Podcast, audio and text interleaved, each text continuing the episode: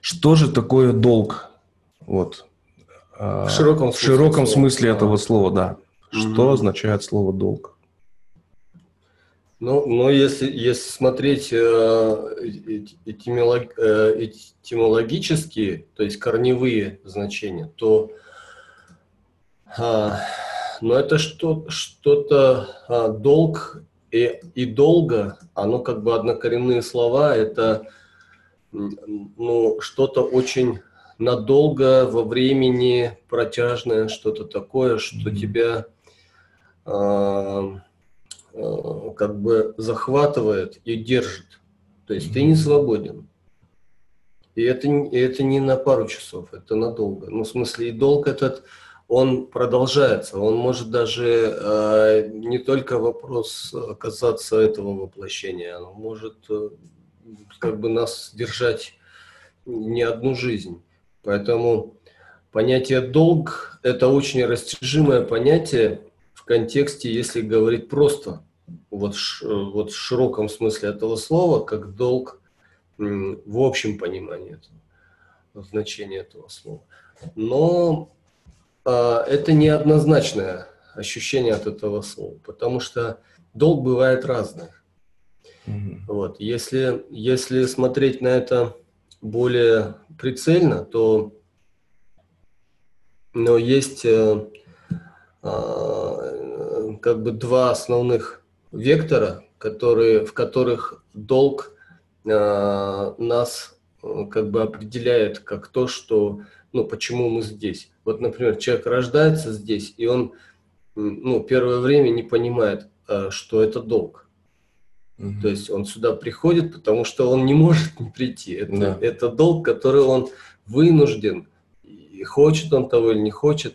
Вот. Э, в ведической традиции есть такое слово, как карма. То есть э, это и есть долг, который он задолжал. Он приходит сюда для того, чтобы избавиться от этой кармы, и тогда, может быть, его отпустят.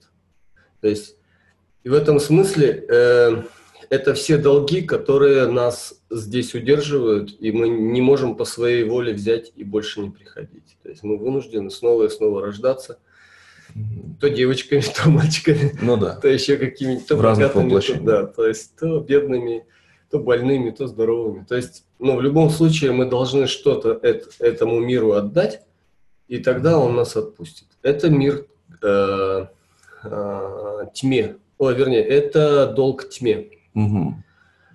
А, а есть высший долг, долг, который а, нас обязывает а, все время развиваться, становиться все более совершенными и все более разумными, все более духовными.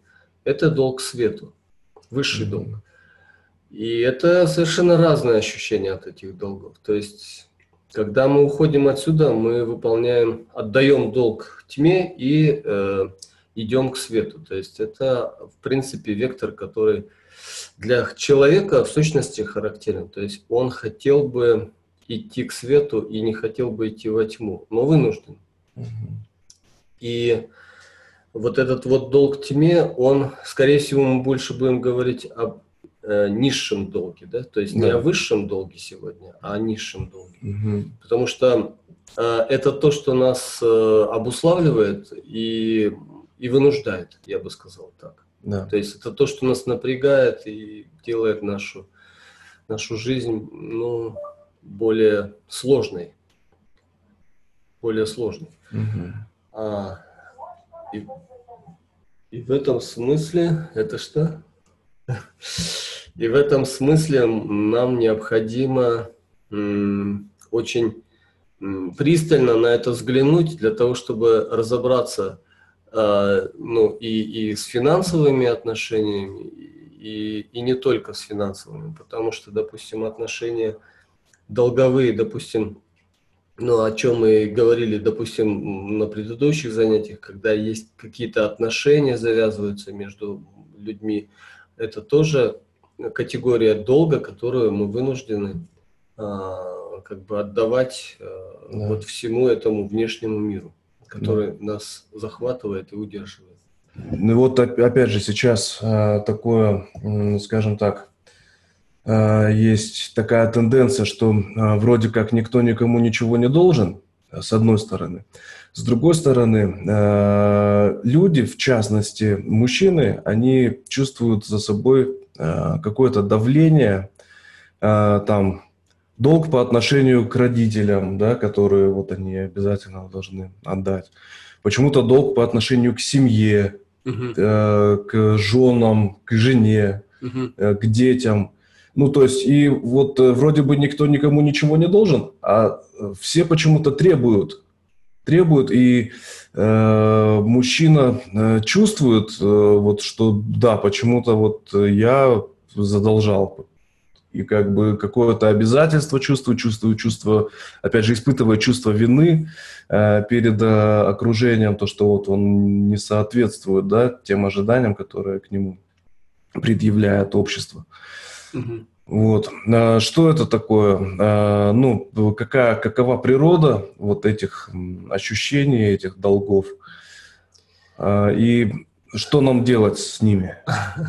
Вообще сама задача, которую мы перед собой ставим, разобраться, а, ну, что и кому я задолжал, она э, наводит ясность, она, она упорядочивает все. То есть если я кому-то реально должен, так я и буду э, э, стараться этот долг быстрее отдать и избавиться от него.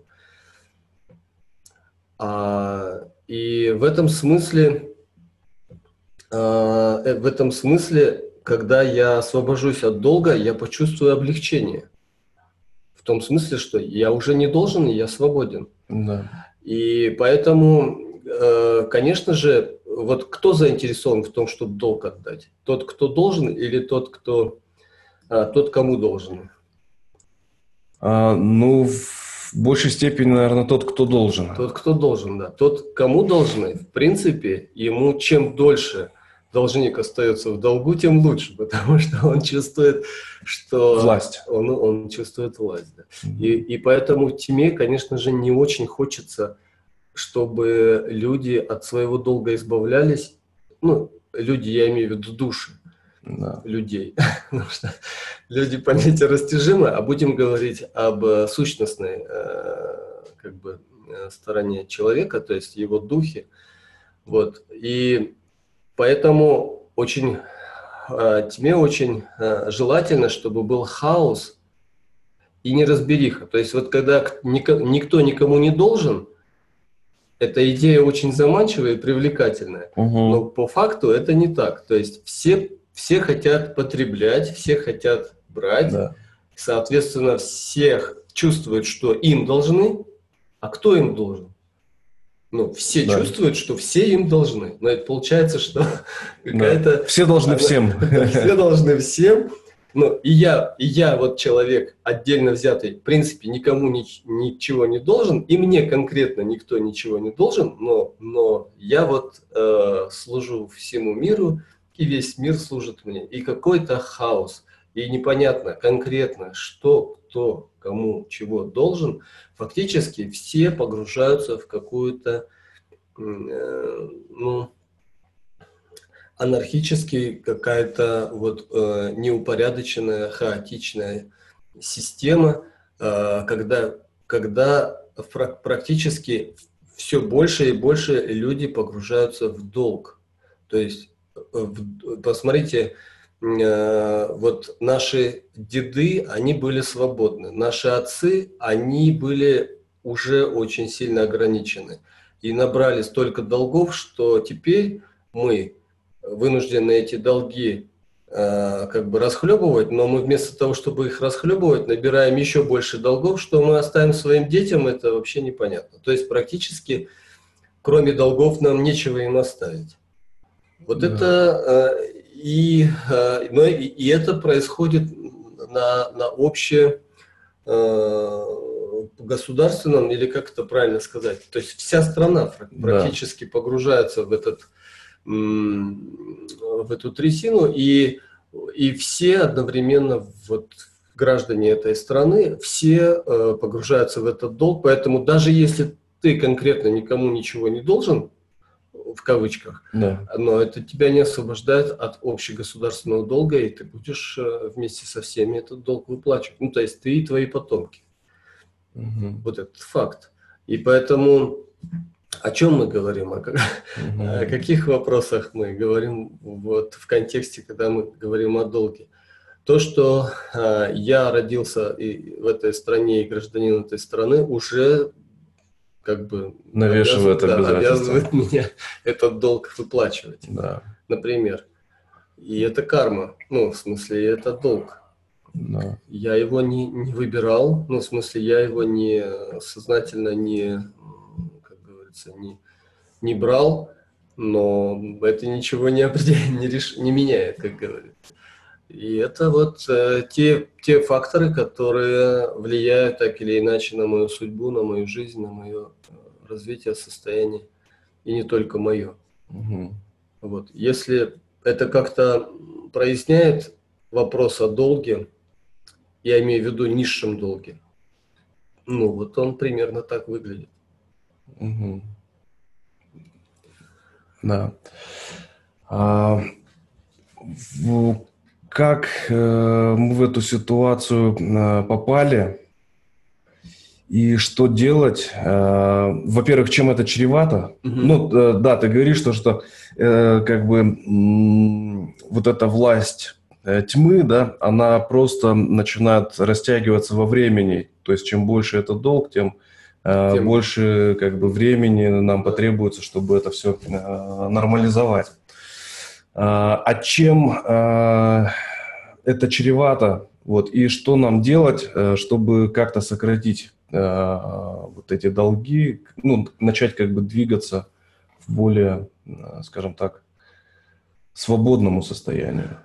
Да, но вот э, для того, чтобы понять, что, что, что является основным фактором, почему мы погружаемся в этот долг, нужно понять механизм. И тогда, если у нас, у нас будет э, ну, представление, каков механизм, тогда мы сможем этот э, вектор по своему э, осознанному выбору взять и изменить. Ну вот, очевидно, что наш выбор, он основан на разуме. То есть вот наша способность осознавать, как бы анализировать и понимать, дает возможность нам, поняв это, а, ну, начать это, перестать это делать. Вот. А в чем, в чем основная причина, почему мы это делаем? А, вот э, э, почему мы погружаемся э, в эту тьму и почему мы не, не идем к, к свету.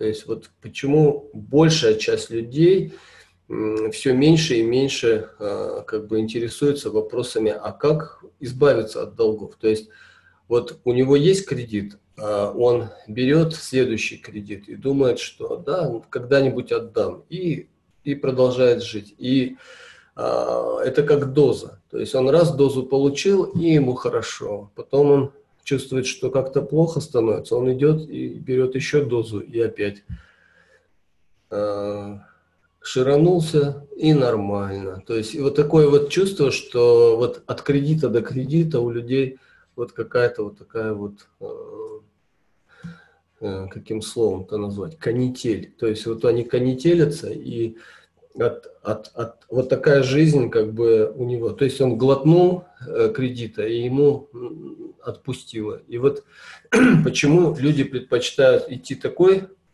э, жить такой жизнью, чем чувствовать э, себя никому не должным, вернее, по крайней мере, э, низам не должным, а должен быть только верхам, потому что когда ты э, должен низам, ты не можешь думать о том, о своем высшем долге. То есть это исключено. То есть когда у человека, он, когда он обусловлен сильно очень э, долгом перед тьмой, перед низшим долгом, то высший долг, он просто становится какой-то абстракцией, какой-то размытое вообще э, чувство, и чем сильнее долг низший, тем хуже он ощущает высший долг.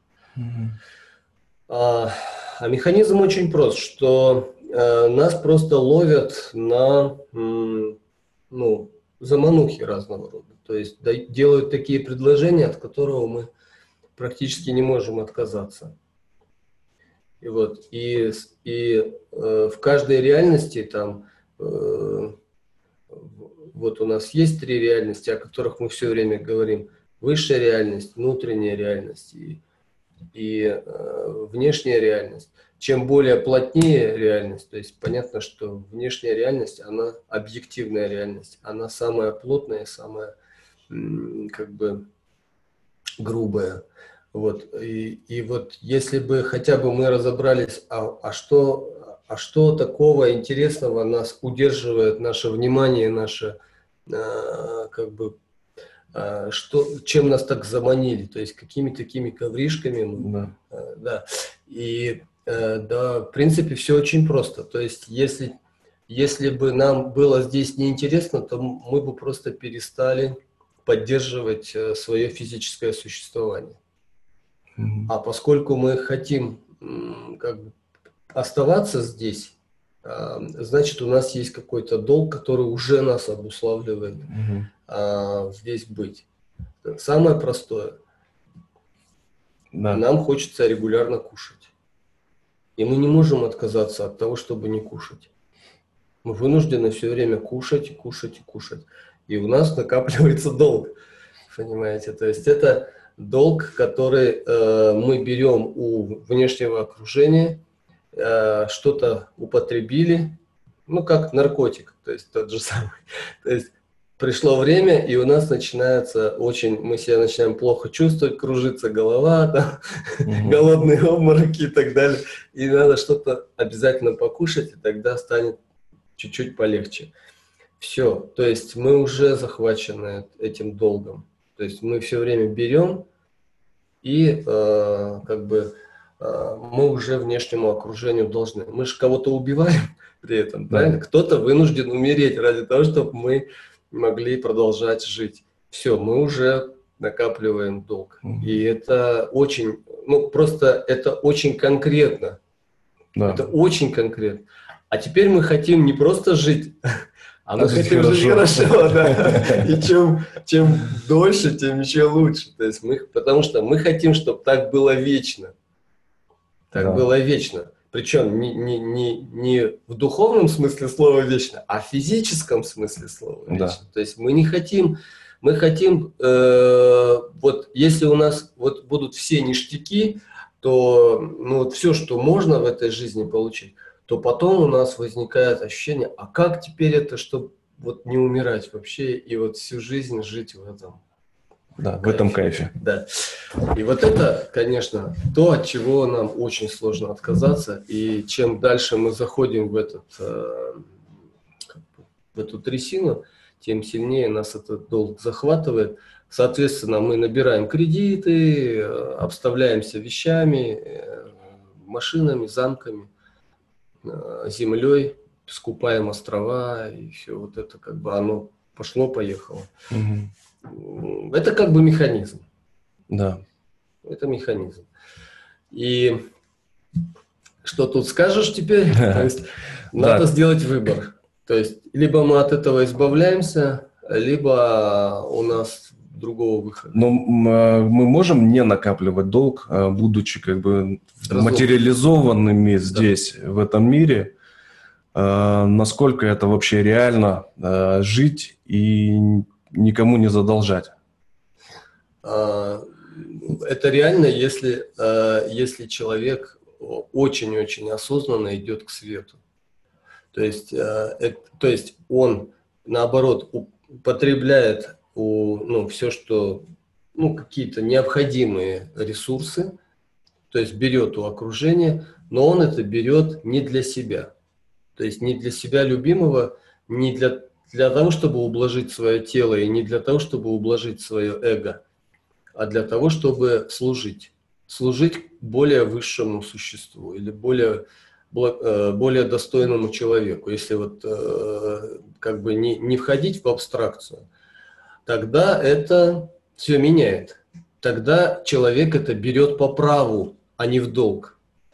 Это совершенно разное состояние, которое искупает его долг одновременно. И тогда он, э, отдавая высший долг, избавляется от низшего долга. Откуда это право возникает? Ну, то есть, э, вот если я нахожусь на службе у более, скажем так, э, разумного да, существа, э, более высокого, э, но при этом э, я допустим, также употребляю э, в пищу, ну, в любом случае я употребляю живое существо какое-то. Как, э, откуда у меня это право возникает? Вот на вот таком вот простом, самом как бы примитивном уровне. Право всегда э, снисходит свыше. То есть человек не может сам себе взять и право взять. Ну, как бы. То есть э, есть право... Э, ну, если говорить о высшем праве, да. есть право сильного. То есть это право такого не вертикального больше, а горизонтального такого а, уровня. Да, вектора. Угу. То есть когда вот давай померимся, кто сильнее.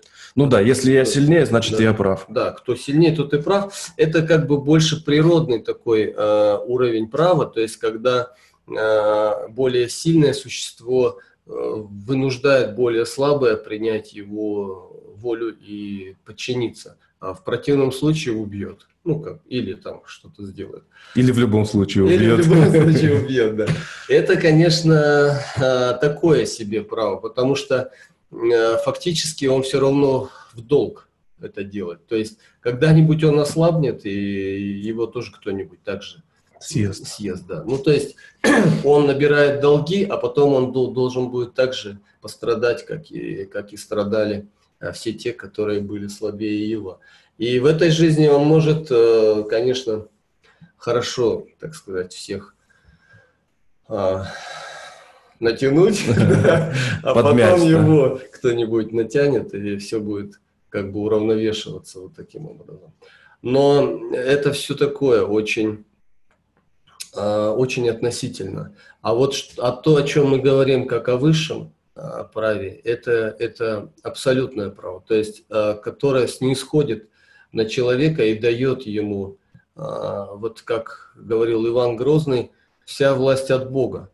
Это действительно так. То есть царь, он э, чувствовал себя наместником Бога на земле. И, э, и это было не просто так какая-то красивая аллегория, это действительно было внутреннее ощущение, как то, что он проводит через себя а, какую-то ну, силу, а, ну, которое он ощущал как право. И он действительно, он чувствовал себя отцом а, всего этого народа. То есть он как род ощущал себя отцом всего народа. И таким образом он решал э, судьбы не только там дворца или там э, города, а он решал судьбу всей э, империи. Это да. очень серьезная сила, ну как бы ощущение, которое э, и, и конечно вот этот вот э, монархия, э, это это была такая абсолютно очень э, светлая система, где, где э, все было подчинено, подчинено одному человеку в конечном счете, то есть иерархически выстроенная система. Э, соответственно, все, конечно же, э, весь народ целенаправленно служил кому? Не абстрактно кому-то, а вот конкретно царю.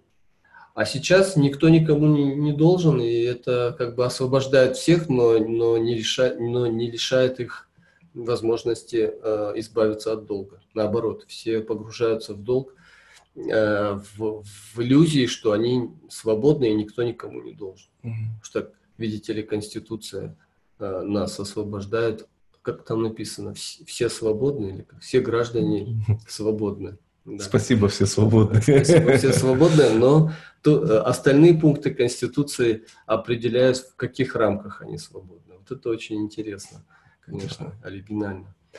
Друзья, я напомню, что вы можете э, задать свои вопросы. Э, нужно там в Zoom есть такая кнопка поднять руку, как-то просигнализировать, либо в чате написать свой вопрос, либо устно озвучить. Я включу вам микрофон, и вы зададите свой вопрос. Айдын, ну вот сейчас э, все-таки э, ну, э, мы обусловлены э, тем, как бы, э, состоянием вообще э, общества, э, что у нас ну, не осталось да, благородных правителей фактически. То есть мы э, не знаем э, реально, э, кто под кем, кто кому служит, кто у кого находится как бы в подчинении. Вот. Нам, обычным, простым, смертным э, людям, э, что делать, как найти такого человека, э, в ком, ну, то есть, как не ошибиться, да, потому что мы да, можем пойти на службу, вот как в прошлые разы ты рассказывал. Я сам эту историю лично с, слышал от этого да, парня, да, да, да. Сергей, по-моему, ну я не помню, как зовут его, вот, который пошел на службу там какому-то начальнику, а у него там на самом деле все очень печально. Вот, и он его истощил там до костей. А, а ничего как бы не дал и чуть не утянул его в самую как бы, угу. пучину. Вот как нам не попасть э, в такую ситуацию, когда мы действительно можем просто ошибиться э, и пойти на службу не к тому человеку, доверить ему фактически свою жизнь, да. но при этом как бы промахнуться? Ну, это всегда риск, потому что э, вот э, увидеть достоинство человека, э, человеку, который только-только начинает входить в этот э, в эту сферу, ему сложно. Особенно если он неопытный, ну, молодой, неопытный. Он э, очень наивен, у него нету э, своей системы, своей меры. Э, и, конечно, он на свой страх и риск. Но э, это, это, это как бы тогда, когда человек делает шаг и не знает, э, что будет в ответ. К сожалению, вот мы дошли до такой стадии, когда уже действительно приходится достойных людей методом тыка определять. То есть вот если у человека есть достоинство и ну, вообще честь и благородство, то это уже познается в процессе, к сожалению. Это большой риск. Но Э, постепенно, как вот я наблюдаю тенденцию, вот есть небольшие островки э, осознанно, э, так сказать, практикующих людей, которые создают какие-то общества, какие-то со сообщества, где, где они постепенно выкристаллизовывают и внутри себя, и вокруг себя эти качества. И несмотря на общую тенденцию, общемировую, я бы сказал, тенденцию, они все равно э, стараются, пытаются идти э, в противоположном направлении. Так зачем же ходить где-то искать кого-то и пытаться э, там где-то вот э, вовне этого, этой структуры найти таких людей, когда можно сразу прийти туда, где это уже очень серьезно практикуется. Да. И в этом смысле я бы, вот если, если бы у меня был такой выбор или такая альтернатива, другое дело, что я не знаю о том, что есть такие сообщества. И я иду, ну тогда большой риск. Но если я знаю, и у меня есть возможность действительно пойти к человеку, который э, действительно более достойный и более опытный, и э, я буду знать, что вот, с, вот в этом обществе меня э, не будут использовать э, в эгоистических каких-то целях или, или еще того хуже, э, в, там, в угоду э, системе или, или угоду там супруге своей собственной или еще кому-нибудь. Да. Это, конечно, э, очень большое, ну, сказать, это такая серьезная альтернатива для того, чтобы не блуждать. Mm-hmm. Вот. Пока что больше я не знаю, что еще можно сказать. То есть. Но в любом случае, даже если человек испытает негативный опыт, даже пойдя на, на службу э, к самому темному из темных, все равно он получит опыт светлый. Mm-hmm. Даже если ему э, придется при этом умереть, но все равно он, он сделал это очень чисто, искренне и абсолютно э, осознанно. Вот mm-hmm. это очень важно. А, но чтобы не рисковать, конечно, лучше не, лучше не умирать. Ну да. Да. Ну да, это э, те, э, скажем так, те люди, которые действительно знают, что э, жизнь э, не заканчивается на как бы завершении физической да, жизни. А, но мы, многие люди, как бы, мы же скептики на самом деле, да, и мы считаем то, что, ну, вот у нас есть жизнь вот это здесь и сейчас, которая нам дана, ну, и это, я считаю, что правильный подход, потому что мы должны максимально Э, вот в этой жизни максимально эффективно использовать те ресурсы, которые нам даны, опять же, в долг, да, чтобы еще больше не погрузиться да. э, в пучину э, и не совершить вот глупых ошибок, допустим, э, ну, просто растратив все, что нам дано, э, и при этом ничего не оставив, никакого следа. Да. Вот. А, из э, один э, вопрос э, более такой приземленный. Угу. Вот чтобы развивать какое-то дело, ну, я скажу так, чтобы построить серьезный бизнес в современном обществе, невозможно обойтись без долга. Ну, то есть мы не можем, если только у тебя нету уже изначально да, какого-то капитала, с да. которого ты стартуешь, невозможно что-то серьезное построить э, без того, чтобы не влезть в какой-то долг. Вот как быть человеку, который хочет э, развивать свое дело э, не просто как ремесло, да, а как серьезный бизнес. Вот как в таком случае поступить, причем если он не хочет, ну, влазить в долги именно такого темного характера? Ну, я бы уточнил, а, невозможно построить свое дело а, быстро. Быстро, да. То есть, если хочешь быстро, тогда надо брать в долг. И а, этот долг придется отдавать, при этом, я не знаю, осознают это люди, скорее всего, нет. Но факт остается фактом, что ты берешь в долг, чтобы сделать, то есть открыть свое дело. И для того, чтобы открыть, то есть ты открываешь свое дело, но ты, делая свое дело, должен отдавать долг. Это как в том э, мультике, когда ты э, берешь корову, а потом отдаешь молоко, то тогда зачем ты берешь корову? Ну, непонятно. То есть это означает, что дело, которое ты берешь и, и делаешь в долг, но это не твое дело, а это дело того, который тебе, тебе дал в долг. То есть ты работаешь на кредитора. Да.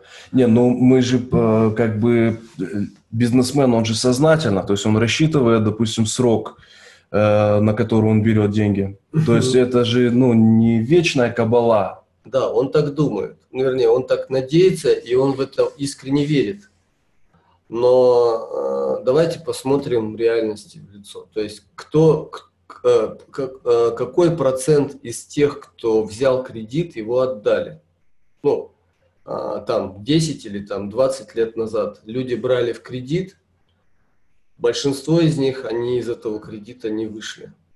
То есть, во-первых, они не просто его не отдали, а они попали еще больше э, как бы, проблемы при том, что там они, что инфляция и все эти вещи, да, они, может быть, много какие-то снивелировали, но реально их долг не отпускают. И это и при, при том, что люди лишались квартир там и всего имущества, которое заработали не они, а их, а их э, там, родители. Там, вот. И таких историй очень много. А при этом все было очень радужно. То есть люди искренне верили, что у них... Я уже молчу о тех, которые уехали за границу, и у них там были какие-то радужные перспективы. Очень мало кто реально, э, мало это значит мизерное количество людей, которые реально смогли не просто сделать, э, отдать долги, но действительно построить бизнес на этом. Их можно пересчитать буквально по, по пальцам. Это о чем говорит? О том, что э, тьма просто так никого не выпускает. То есть, если, если у человека очень мало удачи и, ну, как бы, именно это карма, это судьба. То есть, если у него нет этой вот поддержки, а, какой-то вот такой вот, не знаю, это что с чем связано, какая-то очень супер удача, то это как в рулетку. Знаете, вот есть такой, я не помню, как фильм называется, по-моему, что-то с рулеткой связано, где один игрок другому говорит, что самый э, лучший способ выиграть в рулетку э, это не играть в рулетку. Да. Но это если, э, это если ты не знаешь, э, скажем так, игра в рулетку – это тогда, когда ты не понимаешь, как, по каким принципам это все работает. Вот. А есть люди, которые могут, ну, э, с высокой достоверностью, которые э, хорошо в этом разбираются, да, и с высокой достоверностью рассчитать э, выплату этого долга, да, по времени, там, и, ну, на моем примере тоже есть люди, которые э, погашают эти кредиты стабильно, там за, закрывают их, ну и продолжают дальше это дело. Mm-hmm. Вот. Ну и опять же, э, все зависит, э, конечно же, от степени, э, скажем так, осознанности того человека, который вступает в это, потому что многие люди действительно как ты говоришь, это игра в рулетку. Авось повезет, да, я сейчас возьму, там на коленке расчертил план. Я знаю таких людей, которые по уши погрязают, наоборот, в кредиты и перекрывают кредиты кредитами там и так далее. Таких людей я тоже знаю, согласен, то, что есть такие люди, которые очень глупо как бы, ну, э, втягиваются в это. Но есть как бы и другие. Вот э, здесь э, все-таки какой может быть совет тому человеку, который хочет Э, ну, у которого не то чтобы там желание, да, а который на этом пути уже э, стоит, э, что вот он должен делать? Как, э, как будет максимально правильно развивать его э, дело? Ну вот мы говорим об осознанности. Э, люди осознают, вернее, они не осознают, я бы другое слово тут подобрал, они рассчитывают. Рассчитывают что? они рассчитывают риски. А что такое риски? А, то есть смогут ли они э, отдать этот кредит э, в той или иной как бы, степени вероятности, учитывая все риски, которые есть. Э, чаще всего люди учитывают какие-то внешние риски. То есть внешние финансовые или какие-то ну, вот риски, которые связаны с объективной сферой жизни. Но очень сложно учесть риски, ну там говорят форс-мажор, да, понятие такое есть. То есть, а вдруг землетрясение, а вдруг э, тайфун, а вдруг еще что-то. Пандемия. Пандемия, да. Вот. А вдруг какой-то, э, в общем, общий, общемировой какой-то вот э, обвал и так далее, экономики. А, а есть еще риски внутренние, то есть я не вечен, то есть у меня здоровье, а вдруг у меня теща с ней вдруг что-то, а вдруг у меня с, там еще с кем-то. Да. То есть этого э, даже самый осознанный человек э, просчитать никак никогда не сможет. Поэтому вот э, пока он берет кредит э, и рассчитывает его отдать через 5 или 15 лет, он не может знать, что за эти 5 лет произойдет, да даже через 5 минут он не знает, что произойдет. То есть в этом смысле это э, игра в рулетку. Я вот об этом имел в виду. То есть, причем в русскую. То есть, это реально не, ты не можешь знать, э, какой патрон, э, то есть или пустая гильза, или как бы, боевой, да, заряженный тебе прилетит.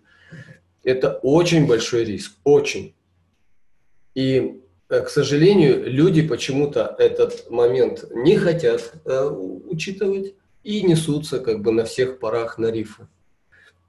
Что делать? То есть э, на удачу, как большинство разобьются, большинство, но кто-то проскочит. Но это кто-то, это еще раз, это очень мизерный процент тех, кому просто повезло, и тьма специально их как бы проводит и говорит, вот видите, есть люди, которые, и все смотрят, вау, и у меня получится, и то же самое. Ну да, это, это э, здорово работает, но э, простой пример, лотерея. Да. Ну, то же самое. То есть кто-то выигрывает. И вот этот кто-то, кто выигрывает, он всем виден, а вот эта основная масса тех, кто не выигрывает, они не видны. И это здорово работает. Потому что люди почему-то на 100% уверены, что именно ему из всей вот этой вот толпы именно ему повезет. Э, вспомните ММН, вспомните Смогулова. То есть почему люди с, с такой надеждой несли деньги? Э, потому что у них была вера в то, что все будет, вот с ним все будет хорошо. Вот да. именно с ним. Это, это э, вот такая вот штука, которая ловит человека. Это, это и какая там осознанность? Ну какая осознанность? То есть люди просто а, играют в эту, в эту опасную игру. Вот. И там ведь речь не только о деньгах, там же гораздо более серьезные вещи происходят. Да, согласен. Да. Поэтому это долг. Долг, который люди э, вынуждены потом тянуть. Угу. Да, ну фактически получается, что э, мы говорим об общем э, принципе то есть mm-hmm. есть исключения, действительно. Да. А, вот. Есть, э, скажем так, как э, и в отрицательную сторону совсем глупые, когда человек просто бездумно там mm-hmm. что-то совершенно, да, никаких не делав там расчетов просто берет и на обум там выплачивает. Есть исключения более, наоборот, скажем так, положительные, когда человек действительно максимально там просчитывает риски и, как ты говоришь, проскальзывает вот, но основная масса все-таки э, делает это на каком-то таком уровне, э, внешне э, похожим на осознанный выбор, но фактически это как бы просто пальцем в небо. Ну да, это, это к сожалению, к большому сожалению, и на этом и а, процветает а, вся эта система а, кредитования, то есть а, кредитуют не только деньги, а все, что хочешь. То есть а. от, начиная от недвижимости и заканчивая там а, предметами обихода. То есть все можно взять в кредит, и потом когда-нибудь э, за это расплачиваться, это очень заманчиво. То есть да. технология очень шикарная, но, к сожалению, она не светлая. Да, вот от Ильдоса был вопрос, не знаю, актуально нет. Угу. Ильдос, включаю микрофон. Приятно, что Ильдус с нами. Да, всем привет. Всех рад слышать. Какой раз не мог пройти мимо такой интересной темы. А, Айден, я немного не позволю себе не согласиться, поскольку, ну, как бы я представлю, меня зовут Ильдус, а, я являюсь аудитором Республики Казахстан, экономическое образование, опыт работы 15 лет в финансовой сфере, в сообществе и в банке. Поэтому я а, позволю себе не согласиться на основании своего опыта и знаний с теми доводами, что, допустим, мизерное количество выплачивает кредиты. На самом деле, а, большая часть людей выплачивает кредиты стабильно. Да, mm-hmm. потому что банкам, банкам просто невыгодно было бы давать кредиты, если бы мизерное количество выплачивало кредиты, то банков бы не было. Они бы все обанкротились. А, и получается, что большая часть в любом случае выплачивает кредиты. Да, э, часть людей не выплачивает кредиты и берет их бездумно. С моей точки зрения, это э, инструмент, который ну, как бы может стать э, оружием в руках или против чего-то, за что-то, для выгоды своей, либо против тебя самого. И вопрос в том, как ты этим оружием воспользуешься. Если ты берешь козет бездумно, не посчитав, допустим, рентабельность бизнеса, и не зная всех, э, ну, не, не беря в расчет все риски, это один вопрос. А, а если ты, ну, как бы посчитал все детально и вывел какой-то процент для себя э, доступный, то это становится уже более полезным оружием. И которое будет работать на тебя, а не ты. То есть это, ну, как бы мы делаем эту сторону светлой или темной для себя своими руками. Потому что, ну, как бы это, ну, просто оружие, которое лежит. Можно его взять, можно не взять. И можно использовать его для себя или против себя. Да. Вот ну, здесь... в этом плане я как бы хочу, ну, немного не согласиться с этим мнением. А, и наша система, как бы, она устроена таким образом. В то же время, как бы, кредиты э, можно рассматривать как зло. Я с этим, ну, согласен в какой-то мере. Uh-huh. Но э, именно кредиты порождают рабочие места, увеличивают экономическую оборачиваемость денег в стране, э, открывают новые производства, э, открывают там возможности инвестирования куда-то. То есть, и это все ведет, допустим, к созданию рабочих мест и к возможности людям зарабатывать и ну, кормить семьи, находить работу. А, то же самое получить какие-то блага. В любом случае, как бы здесь есть как бы и хорошее, и плохое. То есть, а человек сам выбирает, как, ну, как бы с этим обращаться. Я, ну, как бы по своей работе видел очень много там несознательных людей, которые а, брали кредиты, не понимая, как бы, что, что их тупо возвращать надо, скажем так. Но есть очень а, грамотные бизнесмены, и их, ну, а, конечно, их большинство в крупном бизнесе, потому что у них есть соответствующие специалисты, да, они могут себе позволить нанять там хорошего финансового директора, риск-менеджера и так далее.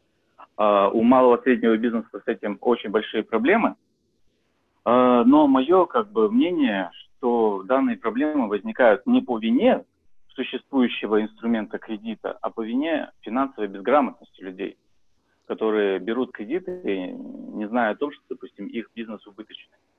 Ну да, нет, вины системы, тут мы же не говорим, что система виновата. Э, как раз-таки, вот ты сам это обозначил, э, проблема в том, что основном, в основном э, люди делают это неосознанно. Да, человек вынужден отдать кредит. Но какой ценой он отдает? То есть банк – это не просто система, которая, которой можно не вернуть этот долг. Банк – это та система, которая вынудит тебя вернуть этот долг. Поэтому кредиты возвращаются. Но в итоге люди остаются с голой жопой, извиняюсь за слова. А, то есть... Нет, э, тебя, же, тебя же банк не заставил идти и взять кредит, он же себе не выкручивал руки и сказал, что вот... Конечно, поэтому речь идет, речь идет, да, речь идет как раз-таки об э, принципе. То есть э, э, банк, общая система делает такую замануху, неосознанный человек думает, что это халявные деньги, идет, берет кредит и потом вынужден его отдавать таким образом в ущерб себе. Об этом идет речь. И вопрос в чем? То, что мы не говорим, что кредит это хорошо или плохо. Мы просто констатируем тот факт, то, что человек, как бы вступая, наступая на эту дорожку, да, скользкую, он подвергает себя очень серьезному риску, риску, из которого потом очень сложно выбраться. То есть речь идет больше об этом. Насколько, скажем так, этот путь может быть развивающим, а, и в большей степени он может быть, наоборот, отрицательно э, воздействующим на жизнь человека, то есть э, ведущим к деградации. Ну да, и еще один а, момент, а, вопрос, с которым я уже с Юлдосом не соглашусь в том отношении, что не всегда банк, отдавая деньги в кредит, заинтересован в том, чтобы их обратно забрать. Это не так. Потому что э, чаще всего там тоже какие-то живые люди, которые просчитывают какие-то серые схемы, комбинации. И э, даже просто если взять статистику и посмотреть за э, вот это вот время, когда начали раздавать кредиты направо и налево, ну это примерно там с 90 каких годов, я уже сейчас э, точно не скажу, когда, э, э, нач... ну практически с развалом Союза, да, все это началось. И за это время сколько банков э, организовывалось и обанкрочивалось, ну просто это, ну я уже не говорю о каких-то банках третьего уровня, там это достаточно очень серьезные были банки, и они как мыльные пузыри просто ну, появлялись и исчезали. Ну, понятно, что кто-то кого-то просто нагревал э, в таком смысле, что просто напросто подставлял и забирал, ну, как бы деньги прихватывал, а потом кто вешал на кого-то. И, ну, и вообще такие вот вещи, они происходили сплошь и рядом и концов не найдешь. Поэтому это, конечно, очень темная э, сущность, которая всем этим двигает. И, к сожалению, страдают э, люди действительно, которые финансово очень неграмотные и на этом все и построено. Да, а таких людей основная масса, 90%. Да. Из тех, кто действительно может правильно это рассчитать, это ну, единицы. А то, что это создает рабочие места и все такое, но эти рабочие места можно было создать и другим способом, то есть более, более чистым, более светлым. Почему именно таким? А почему нужно сначала... А, еще знаю, этот, извините, но до сих пор э, ни одна страна не придумала других механизмов, создания рабочих мест. Нет, это неправда. То есть были механизмы отлаженные, которые работали. Их нужно было разрушить и а, впустить э, систему э, кредитования. А, например, какие, какая система создает рабочие места без кредитов? Ну, мы целую войну выиграли без всяких кредитов.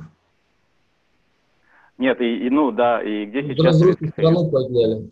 Ну да, в советское время такого как бы, ну это не практиковалось, и в принципе рабочие места создавались действительно больших. Но они, нет, ну как бы э, вопрос, вопрос в том, где экономика Советского Союза сейчас и где, допустим, США. Так а мы о чем сейчас говорим? О том, ну, что... Ну, вопрос, вопрос в том, что вот эта система, она создает рабочие места искусственно, она не привносит никаких дополнительных а, дополнительной ценности, она просто создает рабочие места и перераспределяет. Но это не бесконечно. И когда экономика э, Советского Союза достигла своего распределительного э, пика, максимума, она поняла, что она уже не, не может гнаться там за экономикой США, которая за счет кредитов развивалась вот все быстрее и эффективнее. Да. И здесь, э, здесь, ну, смотри, э, да, здесь вообще речь на самом деле не о э, самой системе. Э, самой системой на самом деле ничего не понятно. Но в том плане то, что да, есть узкие специалисты, которые в этом прекрасно разбираются. Э, здесь вопрос для обычных людей, вот э, как Айдын, как я, как основная масса наших слушателей, которые могут, скажем так, позариться да, и повестись на вот, предложение социума вот, и просто попасть по своей как бы неграмотности. Э, выхода два на самом деле, но э, они оба не исключают серьезных рисков. То есть даже если мы хорошо в этом разберемся или найдем человека, который э, в этом разбирается, это все равно не снимает основной массы рисков, э, связанных с элементарными ошибками даже ведения бизнеса. Э, если речь идет о бизнесе. А о потребительских кредитах тут вообще речи не идет. Почему? Потому что ну, Здесь и, и так все понятно, то есть человек бредет, берет этот потребительский кредит, он уже рискует тем, что даже элементарно, если он уволится с работы или его уволят, он не сможет его ну, выплатить. Ну, ну это ладно, если речь идет об масштабе какого-то отдельно взятого человека. А если мы берем, говорим о масштабе государства, то если мы а, берем кредиты за кредитами, ну я имею в виду Казахстан, и это так хорошо и здорово должно работать, то почему это не работает? То есть я лично наблюдаю, что от года, из года в год экономика все хуже и хуже. И, и, и рабочих все меньше и меньше. А, а почему же это не работает? На самом деле, э, ну как бы ситуация, ну, допустим, улучшается. К примеру, допустим, может э, любой человек ну, вообще все надо рассматривать в относительных э, каких-то цифрах. И, допустим, к примеру, я замечаю, что, допустим, по сравнению с 2000 годом или 95 годом, я живу лучше сейчас. И многие люди вокруг меня, которые жили э, как бы тяжело в 95-х и 2000-х годах, сейчас живут лучше.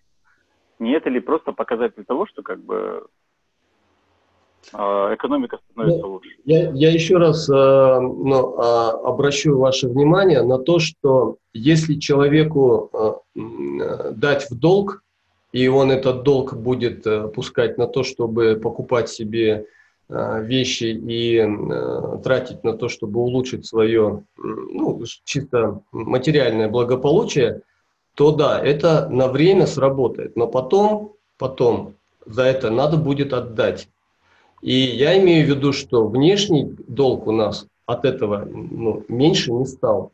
А это нехорошо. Но по моей оценке, как аналитика, это нехорошо. Хотя если взять отдельно взятого человека, ну да, то есть в целом неплохо, но реально мы, ваш, мы все глубже и глубже входим в долг. Мы да. это можем осознавать, можем не осознавать, но факты говорят за то, что долг растет. Uh, у меня вот двоюродная сестра переехала uh, в Штаты, угу. и uh, вот говорит такая ситуация, то что там фактически каждый гражданин он должен изначально да, он родился уже должен. Да, то есть там невозможно получить образование не в долг, там невозможно купить недвижимость не в долг. Ну, то есть там люди просто берут огромные деньги просто на то, чтобы жить. Угу. Просто на то, чтобы жить. И э, этот долг уже, ну, как минимум на одно поколение вперед уже как бы расписан, определен. определен. И так живет большинство. Да, есть богатые люди, которые не должны, действительно, но их мало.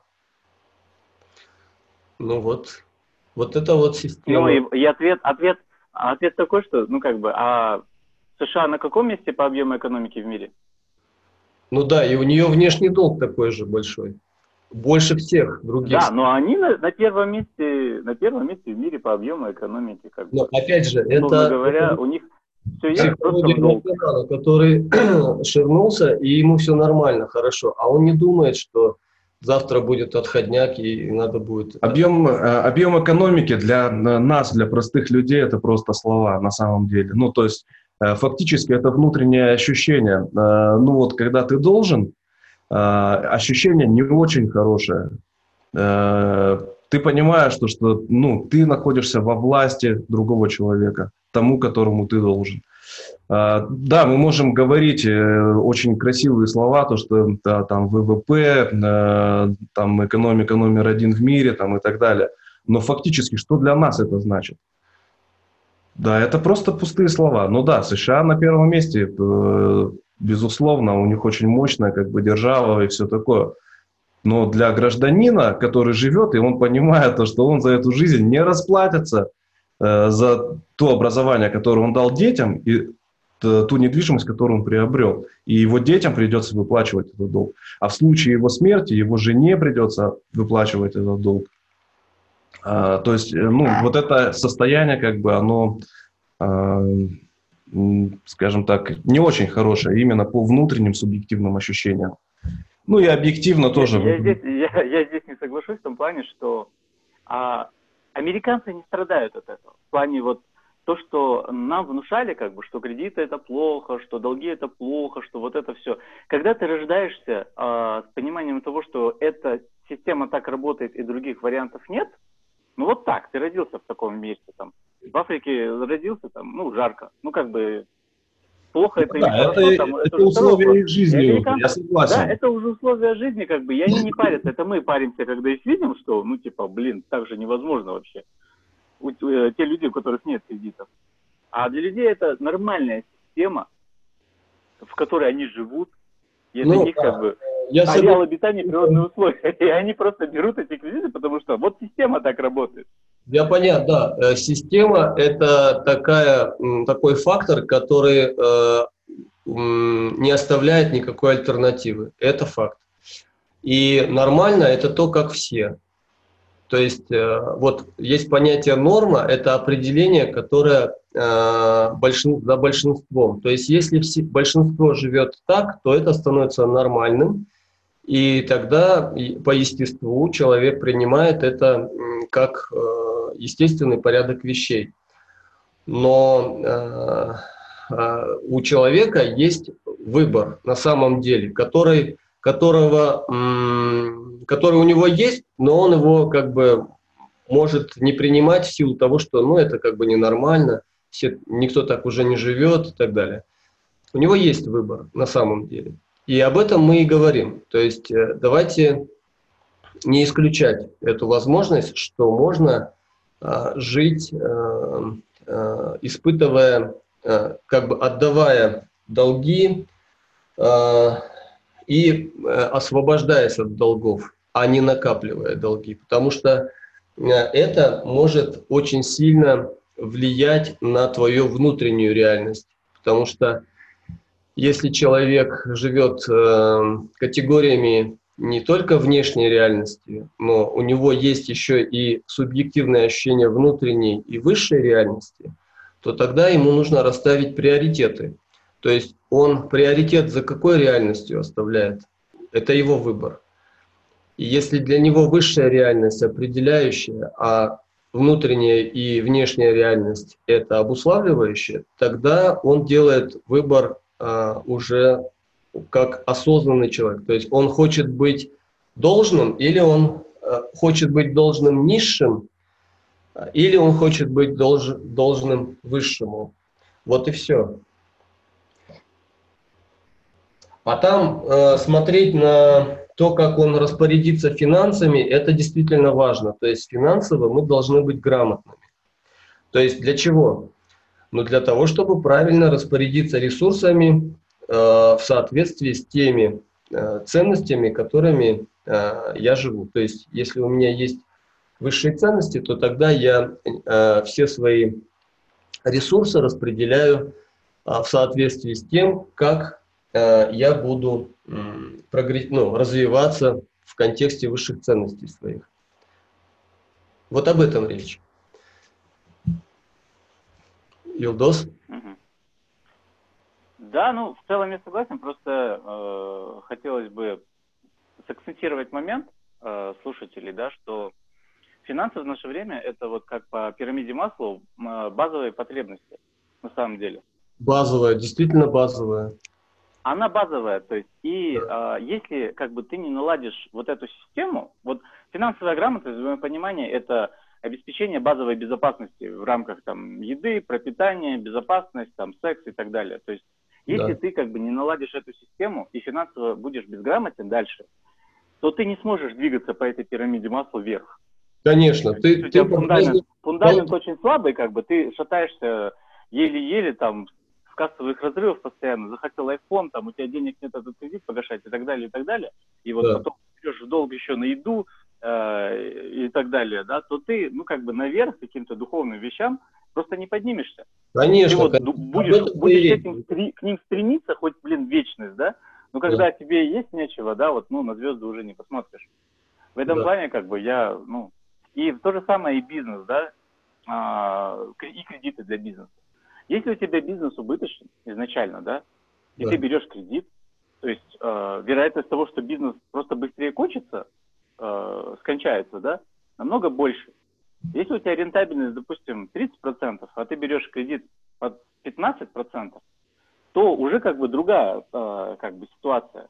И то же самое в жизни. Я согласен, да. Если ты если ты как бы, у тебя постоянно в жизни у самого лично кассовые разрывы, и ты живешь в убытке, не считая бюджет э, и не понимая происходящего, то что бы ты ни делал, ты просто масштабируешь проблемы. И вопрос в том, что ты будешь масштабировать, проблемы или выгоду. Да. Ильдос, и проблема в чем? Финансовую... Да, проблема в чем, знаешь, Ильдос? Проблема в том, что все люди так живут, в основном. То есть в основном все люди финансово неграмотные, в основном все люди, ну, никто не считает, э, действительно, никто не ведет учет своих денег, никто не знает даже, сколько он должен на самом деле. И никто не знает, сколько у него имущества есть, на какую сумму. Поэтому, ну, мы здесь говорим, как бы, ты говоришь очень правильные вещи э, с точки зрения, как бы, да, действительно, человек без э, понимания базовых вещей, элементарно, не зная арифметики э, своей финансовой жизни, он не может ничего сделать, э, кроме как, э, опять же, еще больше усугубить эту свою финансовую жизнь.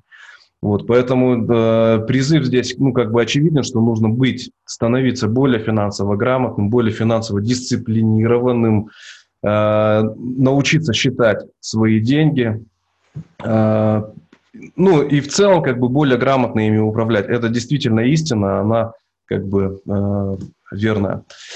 Э, друзья, э, давайте сделаем перерыв на 10 минут и дальше продолжим. Пожалуйста, подготовьте свои э, комментарии и вопросы. Вот, и после перерыва будем ждать от вас каких-то новых вопросов. До встречи через 10 минут.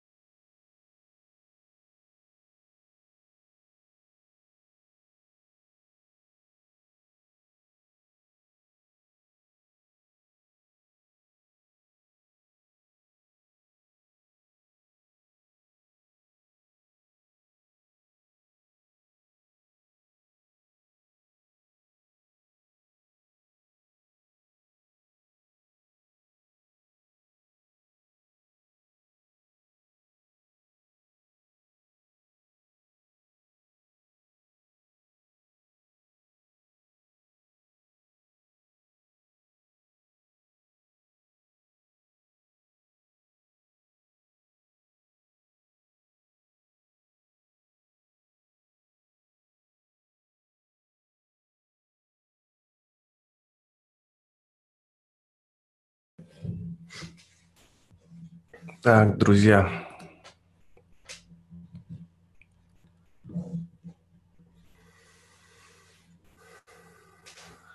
Как нас слышно после перерыва? Пожалуйста, в чате.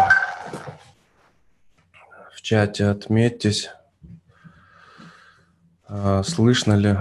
Есть ли звук? Есть ли звук? Так, все, звук есть.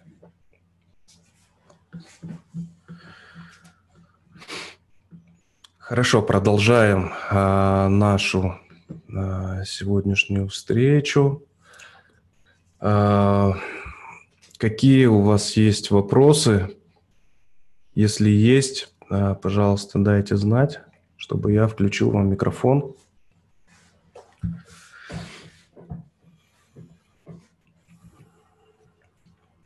В целом, а, вот э, итог э, диалога о как бы кредитах, именно как о финансовом инструменте, мы подвели, сказали о том, что ну, в любом случае, при любом раскладе, э, берешь ты кредит или нет, э, финансовая грамотность – это э, первая, ну, самая базовая вещь, которой нужно владеть, чтобы не попасть. Да. Вот. Если ты не понимаешь, как это работает, то очень высокая вероятность того, что ты просто попадаешь. Ну вот э, давайте тогда еще такой момент э, обозначим. Что такое деньги? А, деньги – это а, элемент силы для внешней реальности. То есть во внешней реальности у нас есть деньги, которые являются движущей силой внешней реальности. Если мы будем говорить об внутренней реальности, то там деньги вообще никак не, ну, абсолютно. То есть во внутренней реальности у нас есть внутренний потенциал, как сила. Вот это, это какие-то способности, это здоровье наше, это, это то, что у нас заложено от природы, то есть это то, что нам а, уготовано по заслугам, которые а, почему-то у, у одного хорошее здоровье, а у кого-то плохое. Это несправедливо и так дальше. То есть но это справедливо, потому что кто-то заслужил хорошее здоровье, а кто-то его не заслужил. А вот э, когда он успел его не заслужить? А это вот э, вопрос к, к, э, к тому, что э, верим мы или нет, но мы не одну жизнь живем. И в этом смысле есть люди, которые говорят, ну, это вы, это еще не доказано и так далее.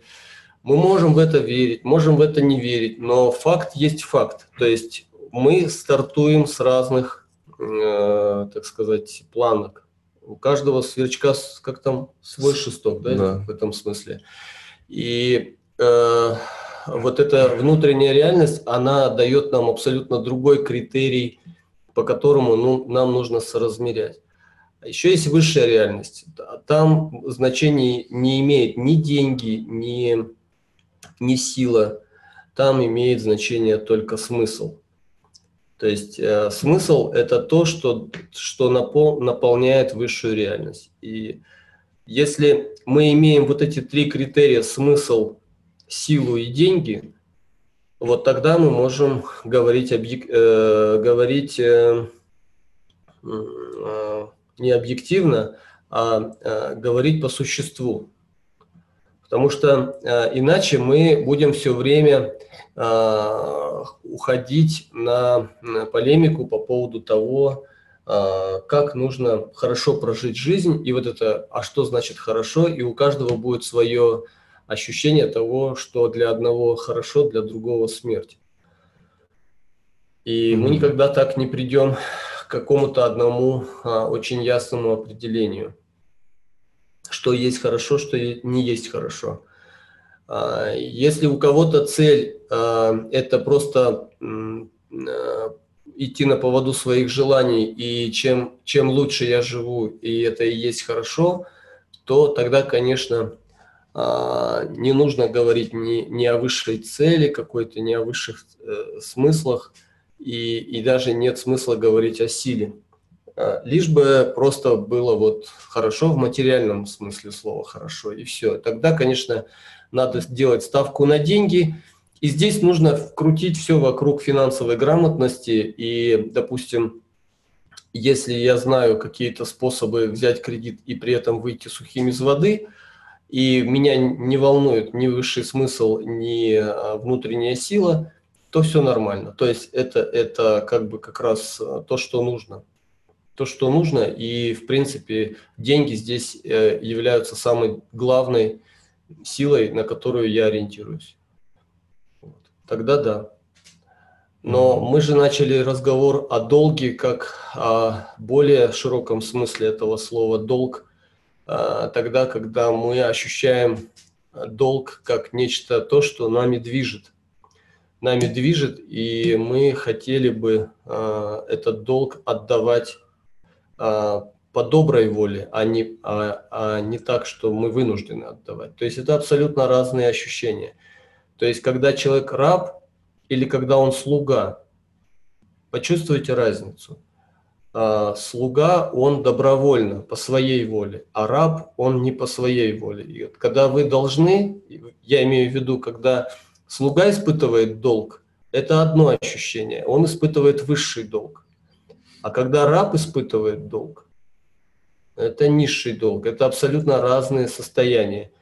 У человека, ну то есть у нас с вами, у людей, есть право выбирать, мы хотим так или так. Вот и все. А, в, в каком-то смысле и там, и там свободы нет, потому что ни слуга не свободен, ни раб не свободен. Но, но в одном случае он не свободен по своей воле, и это ему приносит огромное удовлетворение внутреннее от того, что он от как это чувство выполненного долга это называется. Да. да. И когда он э, этот долг просто тянет и, и мучается от этого и страдает. И фактически вместе с деньгами из нас же душу выматывают. Вот, ну, как бы, если вот так вот посмотреть на это субъективно, да. то люди как бы э, с деньгами, э, с этим долгом финансовым, они э, всю жизнь свою как бы проживают. Да, от Андрея вопрос. Да. Внутренние долги роду, наставнику, стране и тому подобное развивают человека или снижают его силы? силы как внутреннего потенциала имеется в виду, да? А, возможно. Скорее всего. А, да, это очень серьезно его мобилизует, и он а, начинает а, открывать в себе, если, если вот провести разницу, нам нужно понять, вот вроде как, допустим, внешний финансовый долг, он же тоже мобилизует. Да. Он же тоже мобилизует. То есть это Э, как бы заставляет человека, это как плетка, которая его хлестает, и человек болен, не болен, хочет он или не хочет, но он ощущает, что если я это не сделаю, мне крышка. Угу. Это, это все равно, что на него наставили дуло и говорят, ну давай, и он делает. Вот. А, а здесь как? Здесь совсем другое. Вот это какой-то, э, вот если говорить о внешнем факторе, то есть когда он Э, должен денег, и к ему наставили дуло, то это э, внешнее воздействие как стимул. То есть это как стимул, как плетка заставляет э, человека подняться и сделать. А, а вот когда он испытывает высшее, высший долг, то тогда он мобилизуется за счет того, что его это вдохновляет и, и мотивирует. Это какое-то внутреннее это не внешнее. Оно, это, это называется мотивация. Вот, а, обратите внимание, стимуляция и мотивация это, – это очень разные вещи. А, в атаку можно подняться или, или за счет стимуляции, или за счет мотивации. Все. Больше нет способов поднять целую, там, целый взвод в атаку под пули. Люди поднимались и шли. А больше ими ничего не двигало на самом деле. И развивает это или нет? Однозначно развивает. Однозначно. Но в одном случае это против воли развивает. И в каком контексте развивает? В контексте того, что он э, развивает те качества, которые э, дают ему э, возможность развивать э, или вынуждают его, скорее так даже, развивать э, качества, которые способствуют ему быть хорошим рабом. Ну, такая функция у него. А э, в случае, когда он это делает по доброй воле, то он развивает в себе, конечно же, светлые качества. То есть он становится э, действительно развитым человеком, который дает ему э, чувство э, ну, высших состояний, когда он испытывает от этого еще и счастье ну, счастье как э, состояние, которое он проживает как внутреннее субъективное ощущение э, причастности к чему-то очень, ну, очень чему-то э, даже сложно объяснить. Ну, как бы это внутреннее ощущение, которое делает, наполняет его жизнь смыслом, очень глубоким смыслом. Да. А, вот долг, он, э, вот мы говорим, что жизнь это по сути э, разность потенциалов всегда. Э, долг, он создает эту разность. Вот каким образом предыдущий комментарий вот от Андрея, он говорит, я предлагаю о долгах говорить как об энергии, которая чаще заряжает или да. забирает энергию. Да, именно. Вот в этом контексте один можешь подробнее раскрыть? Да, долг – это всегда напряжение. Высший долг или низший долг – это всегда то, что напрягает человека. Это, это однозначно не мертвое состояние. И если человек жив, то он, он вот в этом состоянии находится. Но если, если он не хочет выполнять свой высший долг, то он будет выполнять свой низший долг. Ну, в смысле, отдавать свой низший долг. У другого, э, Э, как Илдо сказал, альтернативы нет. То есть э, просто долг в любом случае придется отдать, только вопрос, если, если ты не хочешь идти туда, ну тогда придется идти вниз. Угу. И в этом смысле все настолько категорично, что у нас фактически вот а, и вот эта идея, что никто никому ничего не должен, нас удовлетворять не должна. Иначе мы, иначе мы войдем в какую-то э, иллюзию того, что ну, жизнь, ну, как бы она вот такая прекрасная штука, и э, все хотят э, по возможности меньше напрягаться и испытывать дискомфорт и так далее, и так далее. А высший долг, он очень сильно напрягает, очень сильно напрягает, он, насто... он практически выжимает человека и выжимает из него все лишнее и заставляет человека очиститься от всего того, что ему мешает возвыситься, стать более чистым и светлым э, существом. Вот это то, что у него забирает его долг высшему. То есть он фактически э, его очищает, я бы, если так можно так выразиться, сказать. Да. Поэтому здесь все настолько категорично, и это очень, я бы так сказал, э, на, э, это не, не значит, что он такой весь в блаженстве, весь такой духовный и весь такой правильный. Нет, это, это заставляет его меняться, это заставляет его трансформироваться, это, это очень дискомфортно на самом деле. То есть служение – это очень дискомфортное состояние, потому что оно заставляет напрягаться. Напрягаться, э, все напрягается. То есть разум напрягается, личность напрягается, тело напрягается, и все вокруг напрягаются. Потому что он своим присутствием одним, такой человек, напрягает всех. Да. Просто присутствием. И э, я это замечаю по себе. Я точно знаю, что куда бы я ни пришел, все напрягаются и всем неприятно со мной общаться. Ну, в том смысле, всем людям, которые э, не находятся в этом состоянии. они, и для них я очень э, источник очень большого дискомфорта. Радикальный элемент. Радикальный элемент, да. Да, потому что я говорю вещи неприятные, неприятные для слуха. Я выгляжу неприятно, потому что я очень концентрирован и собран. Я заставляю людей почувствовать это ощущение, что долги э, это э, вещь, которая должна напрягать, и это всем не нравится. Сейчас э, философия максимального ненапряжения. То есть чем меньше, чем меньше напряжения, тем лучше. И, и для мужчин это, в частности, очень плохо. Потому что если мужчина расслабляется, то все. То есть он поплыл.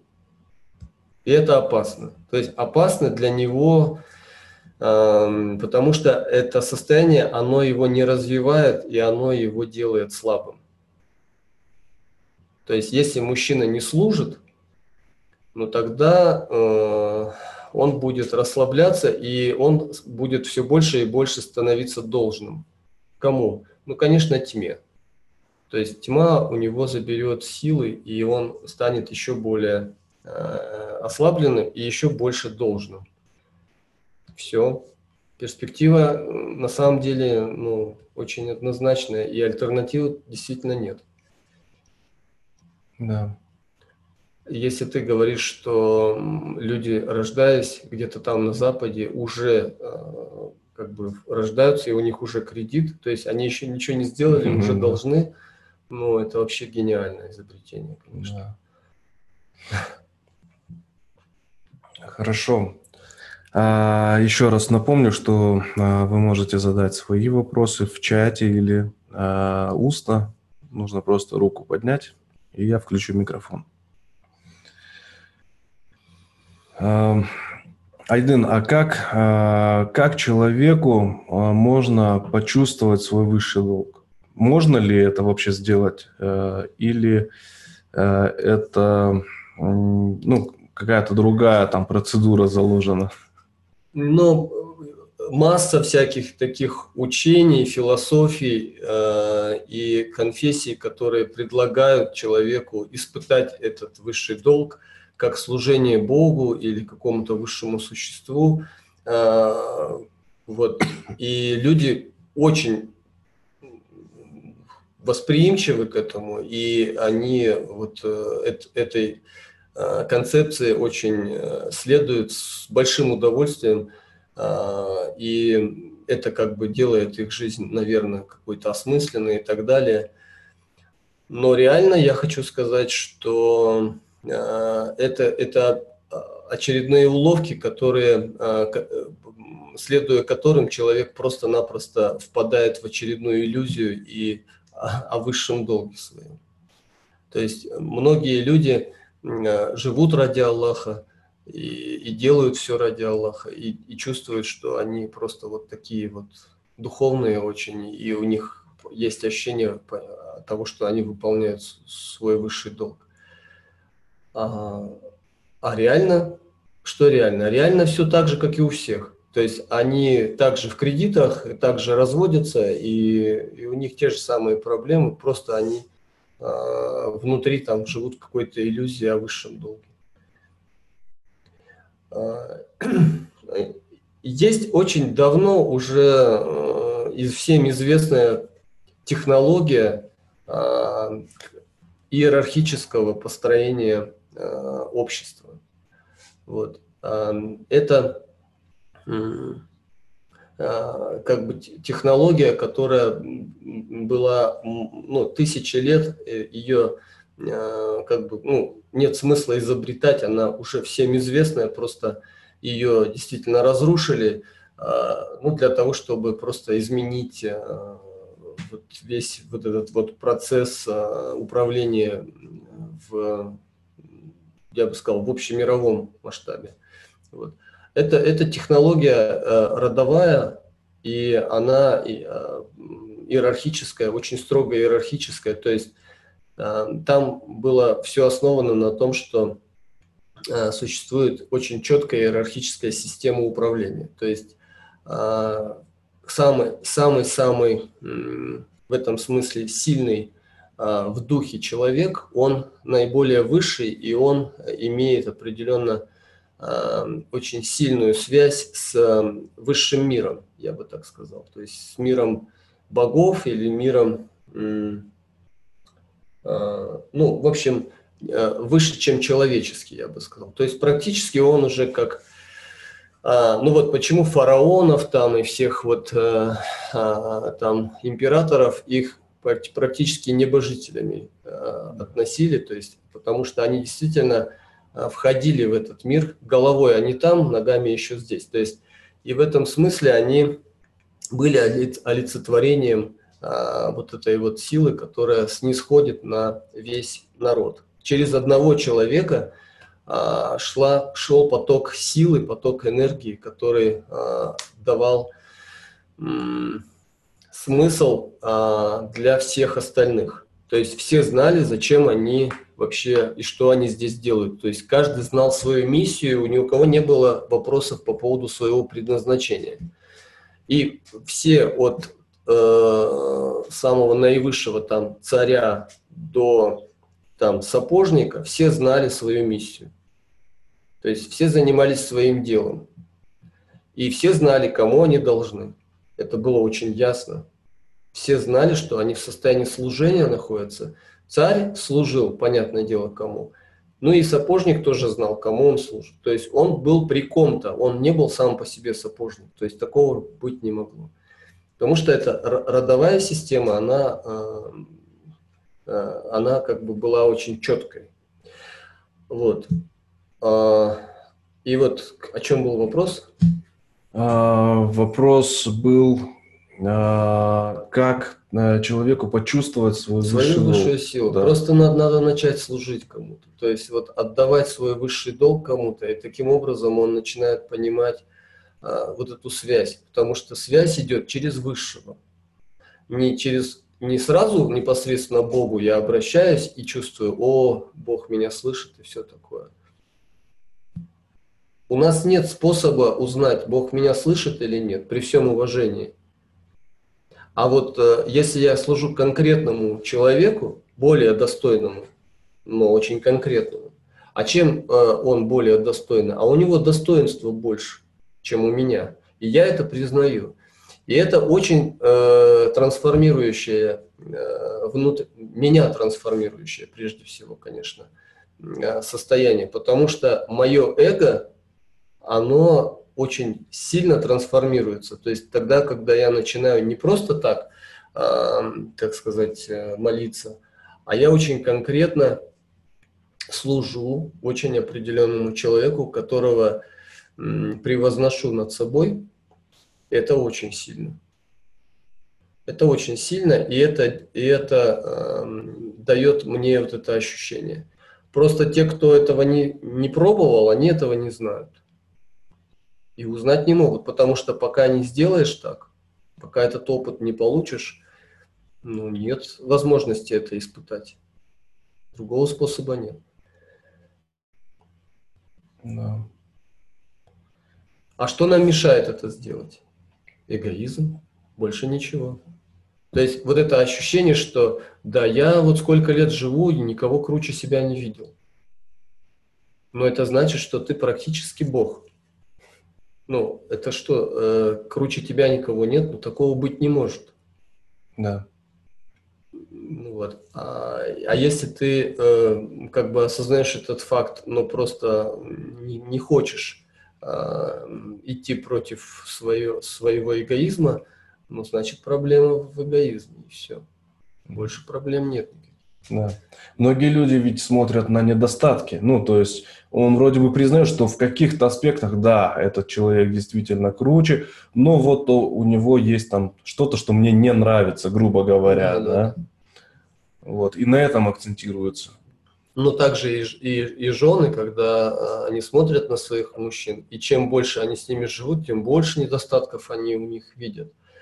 А, а что а, а что это такое недостатки? То есть они начинают вот недостоинство замечать, а недостатки. У каждого достойного человека есть какие-нибудь недостатки. Если мы начнем культивировать недостатки, то, конечно же, мы будем э, усиливать свой эгоизм, вместо того, чтобы смотреть на достоинство этого человека. То есть превозносить это значит, когда вы замечаете достоинство, то есть чем он достойнее, чем я, а не чем он, какие у него есть недостатки. И, и э, всегда можно как бы на этом сыграть и оправдать свой эгоизм. Да. Это, не, это всем известно. Понятно. Хорошо, друзья. Вопросы, если возникают, пожалуйста, э, дайте знать. Будем очень рады ответить. Э, можете в чате, можете устно. Наверное, еще один перерыв. А, да, в целом э, у нас получается э, вот эта культура, она утрачена.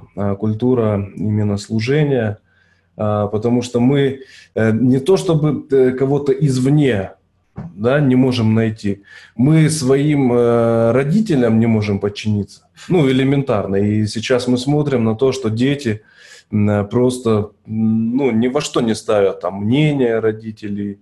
Элементарно. Э, я не говорю о высших каких-то вещах. Вот. Э, поэтому, конечно, здесь это очень серьезная внутренняя работа для любого человека э, преодолеть вот эти внутренние все сопротивления, свой эгоизм действительно. И... Кстати, вот, вот это вот разрушение того, того строя и той системы управления можно отследить по деньгам, например. То есть, э, если посмотреть эм, эволюцию, вернее, не эволюцию, а наоборот, деволюцию денег, то раньше деньги, а на деньгах было изображение правителя. То есть э, во времена там Наполеона или там а, еще раньше, то есть вот э, на, на любых деньгах, во-первых, они были или золото, или серебро. Это монеты были. Это не просто какие-нибудь там а, непонятные там, бумажки или что-то а именно золото. Вот. И оно было всегда, на нем было изображение э, правителя. То есть деньги это было как эквивалентом э, реальной ценности. Реальной ценности, да, которую, э, которую жаловали. Вот очень важно, не, не, это была не заработная плата, а это было жалование. То есть жаловали за службу а э, заработная э, плата за работу. То есть э, рабы, кстати, получали заработную плату, а, а те, кто свободные, получали жалование. В этом была большая разница. Так вот, а, а, а, нам, а нам сейчас втирают, что рабы работали за еду там и все такое. Неправда да. это все. Так вот, эм, что я хотел сказать, что деньги постепенно э, золото изымалось, э, и постепенно-постепенно как-то они стали бумажными. То есть э, стали выпускать казначейские билеты, которые э, были эквивалентны э, там, золоту. То есть если да, в Советском Союзе, например, так было, что э, каждый рубль, он был э, эквивалентен к какому-то количеству золота в этом государстве. Там, да. то есть, там, и каждый год допустим, была добыча и добывались, э, золотой запас пополнялся, соответственно, печатались деньги. Вот. А, а потом и эта привязка потерялась, то есть бумаги продолжали выпускаться, а золото уже как бы не соответствовало. Да. А сейчас, э, а сейчас посмотрите, все меньше и меньше э, в ходу даже бумаги. Да. То есть все больше. А золото, кстати, продолжает изыматься государством, э, оно скупается, ну, разными способами как да. бы пополняются золотые запасы. Это но, но оно уже не привязано. Оно не привязано, То есть, вернее, да. де, деньги не привязаны к золоту. И да. все. Ну, в смысле, дальше это как опухоль э, раковая, то есть она безудержно растет, то есть э, и все этому нет предела. Да. И это очень опасно. От Андрея вопрос. Э, внутренний, внешний и высший долг такие порядки или низший, внутренний, высший? Еще раз. А, внутренний, внешний и высший долг. Угу. Такой порядок? Или низший, внутренний, выше? Ну, имеется в виду иерархия э, ну, по да. реальностям. А, внешний, внешняя реальность, она, она автоматически низшая реальность. То есть, потому что это объективная реальность. Как, когда мы умрем, она перестанет для нас быть э, значимой. То есть, фактически всю жизнь мы проживаем субъективно. То есть, вся наша жизнь, она вот субъективная. А, а вот эта вся объективная реальность, она просто как бы э, была до нас и будет после нас, и, и как бы для нас лично это как бы просто мы здесь пассажиры на самом деле. А вот э, реально вот внутренняя реальность, которую мы проживаем, пока мы живем, она для нас более ценная. То есть вот все, все ощущения, все мысли, все, все переживания, которые мы проживаем внутри себя, вот это для нас. То есть покупая, допустим, Бентли, зачем мы это покупаем? Зачем мы эти деньги зарабатываем, потом покупаем себе машину? А, как сказал Остап Бендер, машина это не роскошь, а средство передвижения. То есть машина нам нужна для того, чтобы почувствовать себя еще лучше. То есть, а, а что значит еще лучше? Субъективно лучше. То есть я сажусь в Бентли, я же себя ощущаю внутри, имеется в виду. Я же покупаю эту машину ради того, чтобы ощущение получить, а не ради того, чтобы просто вот именно на этой машине ездить и обслуживать ее. Да. И вот э, здесь э, важно этот момент осознать. То есть я ради ощущений покупаю эту машину, потому что меня уже не штырит там от Мерседеса. Мне нужно более серьезно. А что такое вот это ощущение? Вот это ощущение есть то ценное, что э, деньги э, на самом деле должны обслуживать вот этот мой внутренний мир, который я э, испытываю как все более и более сильные ощущения, которые я получаю от большего богатства, больших вещей, больше.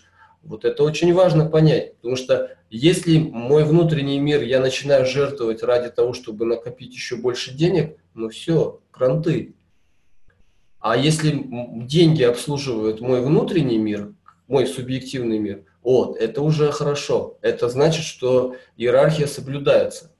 То есть я вот этот весь внешний мир объективный ставлю себе на службу своему внутреннему миру, своей внутренней реальности. Тогда все в порядке. Теперь, а еще есть высшая реальность. Высшая реальность – это источник смыслов для меня. То есть, если мой внутренний мир начинает сонастраиваться со, с высшим с миром, с высшей реальностью, все хорошо. То есть у меня есть смысл. То есть я этот Бентли не просто так, а как бы покупаю для того, чтобы а, чувствовать все больше и больше прилив энергии и сил. А я это делаю с определенным смыслом. У меня это, это вот этот Бентли связан с очень сильным смыслом. Ну, все нормально тогда. То есть этот человек идет э, в соответствии с определенным порядком, который э, его усиливает, реально усиливает, а не выматывает из него э, силы. Это очень важно э, соблюдать, это mm-hmm. очень ценно. Если мы эту ценность теряем, все, у нас э, уходит. То есть мы тогда становимся слугой, слугой внешних обстоятельств, там, кредитов, денег, э, одним словом, тьмы. То есть мы идем, мы становимся узниками в этой жизни. То есть у нас все меньше воли, все меньше свободы, и мы обусловлены всякими факторами, внешними причем. Родились уже с кредитом, вообще круто. Да. Интересно, внутриутробное тоже? Нет, это еще до рождения. Еще до рождения, может, до зачатия скоро уже будут кредиты. Это вообще будет круто. Но это родители этот кредит создают, в смысле. Ну, что, да. такие, что он в течение своей жизни не может с ним расплатиться, но он наследует. Вообще здорово. То есть скоро, скоро люди будут рожать детей, чтобы они расплатились за их долги. Это вообще... Фактически так и происходит. Так и происходит, да. да. Ну, э, да, и это происходит, опять же, э, почему? Потому что человек просто не ориентируется. Ну, mm-hmm. в, смысле, он не ориентируется внутри себя даже, э, не, не то что во внешнем мире, Вот, а полностью как бы происходит утрата смысла, особенно у мужчин. У женщины всегда есть смысл, ну, свой какой-то смысл, именно материально. Она всегда знает, для чего ей деньги, она всегда как бы а. понимает. Э, о женщинах мы не говорим, почему? Потому что женщины движимы желаниями. У них да. нету э, смысла. Да. То есть они не. Ну, ее смысл это желание. Это желание, да. да. А, пока она хочет, она чувствует себя как бы все нормально. Да. Вот. А мужчина не может ориентироваться на желание. Потому что если он ориентируется на желание, он становится женоподобный, и он начинает э, растлевать. То есть он начинает ослабевать, и, э, ну и, конечно, это плохо. Плохо для его развития. Вот. А у женщины, у них все по-другому. Они уже родились э, развитыми, то есть в своих, э, свой потенциал – это вот это желание и все. Дальше они как бы могут э, ни о чем не думать. Просто э, есть э, категория женщин, которые сонастраиваются с мужьями, э, патриархальные женщины. Они сонастраивают свои желания со смыслом своего мужа. То есть э, тогда все хорошо у мужа будет. А если ее желания расходятся с его смыслами, тогда у мужа будет все плохо. Да. Это проблема. Больше, большая часть женщин сейчас э, не хотят служить мужьям, а хотели бы быть независимыми, а еще лучше, чтобы мужья им служили и ублажали все их желания. Вот это круто, конечно, для них. Было бы. Да. Хорошо, друзья, у нас времени мало осталось. Если есть э, вопрос, то на один вопрос, наверное, сможем ответить и будем закругляться уже. Ну, мы, как всегда, начали за здравие, закончили за упокой. Да, ну на самом деле, вот вернемся к самому началу э, разговора. Э, просто э, рождаясь в этом мире, э, мы сразу же обуславливаемся долгом каким-то. И в долге нету ничего страшного. Самое главное понять, какой долг и как его отдавать. Вот, э, поэтому, ну и не создавать, скажем так, глупые долги, э, которые утянут вниз и будут э, мешать развитию. Хотя бы потому, что нам потом придется сюда вернуться. И если мы не позаботимся о том, что мы оставим своим потомкам, то потом наши потомки оставят это же и нам. Да. Вот это очень плохо. Потому что вот от, э, если мы будем смотреть э, в ракурсе э, многоразовой жизни, а не одноразовой жизни, то а куда мы вернемся в следующей жизни? Мы вернемся к своим же потомкам, которые сейчас наши предки, они у нас родятся, а потом мы, будучи их предками, родимся у них в качестве их потомков. И вот если мы им сейчас передадим долги, а они с ними могут не справиться, то тогда нам придется... Вот это и есть карма на самом деле. То есть все косяки, которые мы э, накосячили сейчас, ну, они нас догонят в следующей жизни. Вот и все. В это можно не верить. Нет проблем. То есть, но это все равно, как там э, пишется в законах, незнание закона не освобождает вас от ответственности. Это можно по-разному думать, можно говорить э, в разных э, концепциях там знаю. Конфессионально. Да, да, христианство или мусульманство или еще какой-нибудь иудаизм и так далее. Говорить о том, что там загробная жизнь – это вечность, и самое главное – соблюдать все эти э, вещи, и потом тебе обеспечен рай. Это все, это все такое, то есть теория. Реально жизнь, она, она очень-очень конкретная, и мы не говорим об э, о тьме и свете, как о какой-то как это, теоретической, что ли, э, сфере жизни. Это очень-очень реально все, очень реально. И вот мы показываем, что в чем это реально. Вот конкретно говоря об э, кредитах и так далее, мы говорим об очень конкретных силах, которые на нас таким образом оказывают определенное влияние, определенные действия. Но, соответственно, мы должны знать, вот тут уже не просто финансовая грамотность должна быть, тут должна быть а, грамотность еще более глубокого плана. То есть мы должны представлять себе вообще, с какими силами и с какими сущностями мы имеем дело, а, не беря кредит или беря кредит, или вообще живя, скажем так. То есть тогда это будет иметь реальную силу. А так мы будем просто как осиновые листочки на ветру. Да. Вот это очень плохо. Айдын, спасибо за содержательную беседу. Да. Было интересно, как всегда.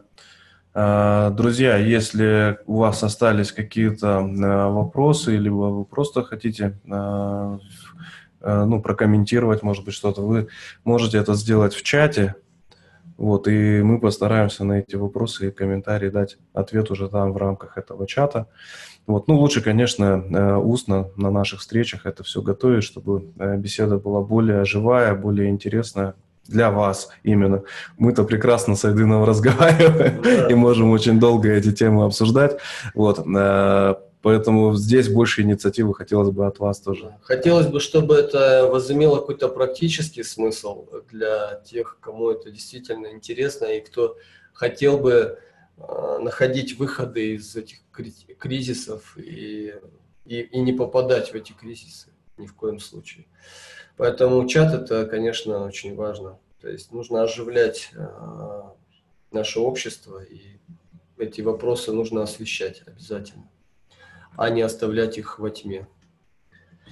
Хорошо, всем спасибо. До следующей субботы. Вот э, будем на связи. Тогда, Айдын, спасибо большое. Успехов.